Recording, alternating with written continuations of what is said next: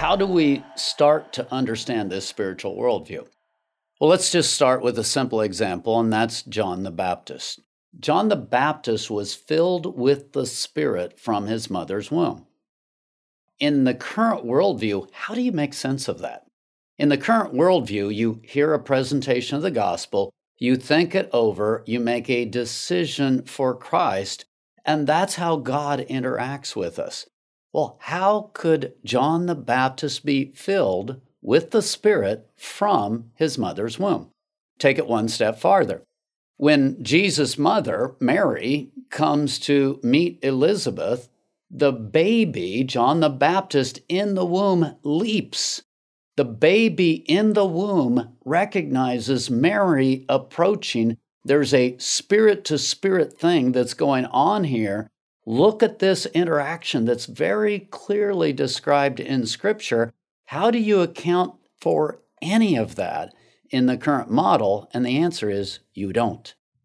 So, what changes here is if you go back to Psalm 139 and you talk about God literally fashioning the person, the real person as that spiritual man, the real person is that invisible creation. And then the language says, and this is interesting, he covers the baby. He covers the real person in the womb, that spiritual man. He covers that real person with what? With a body.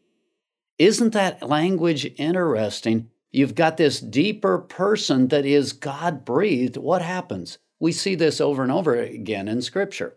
God literally breathes life into the individual, and that breath becomes some kind of a spiritual being, a creation that is functioning literally from conception.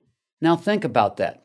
If you have a little baby that's functioning from conception, this just changes everything in terms of understanding, and it actually fits very well with what science has discovered. You've got this little baby with this functioning spirit from the very beginning. What happens? Mother is going through all kinds of different things, and maybe she's fearful. Well, when she's fearful, what's happening? That fear is dumping on or interacting with that baby, and it's already having this dynamic process that's going on where there's a spiritual shaping going on in that little baby, even before the baby has developed the level of brain function to where it really can be recorded at a brain level.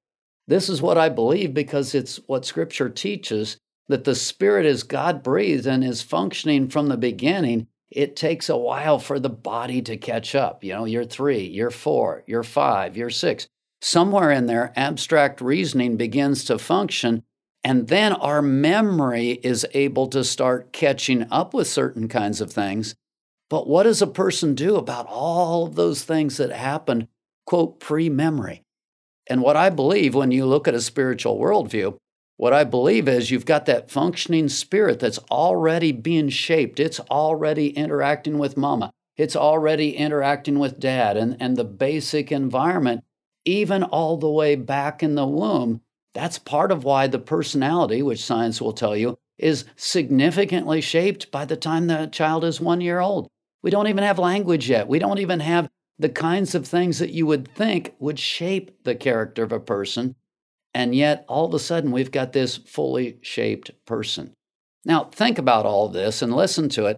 It just does, it fits with science, it fits with what we know, it fits with what we understand, but it certainly doesn't fit with a mind centered worldview, which is what we have so far.